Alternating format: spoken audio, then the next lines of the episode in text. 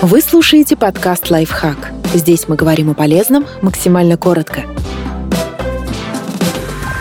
Четыре неочевидные вещи, которые могут повлиять на кредитную историю. Ваши шансы получить новый заем зависят не только от того, насколько исправно вы возвращали старый.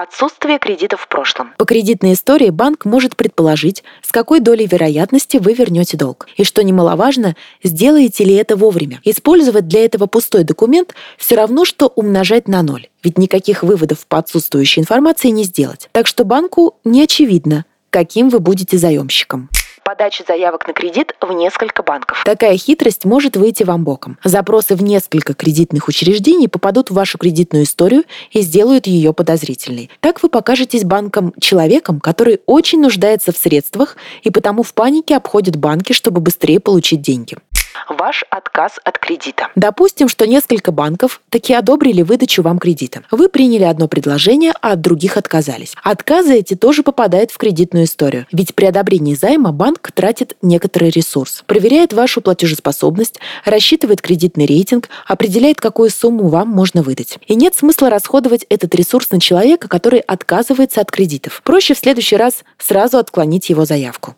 кредитная карта со значительным лимитом. Возможно, вы поддались уговорам и оформили кредитку на всякий случай. Однако для банка у вас потенциально есть кредит, и немалый. Ведь вы в любой момент можете снять с карты большую сумму и добавить эту задолженность к их кредиту. Это, в свою очередь, может привести к тому, что у вас не получится расплатиться со всеми долгами.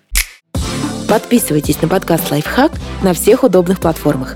Ставьте ему лайки и звездочки. Оставляйте комментарии. Услышимся!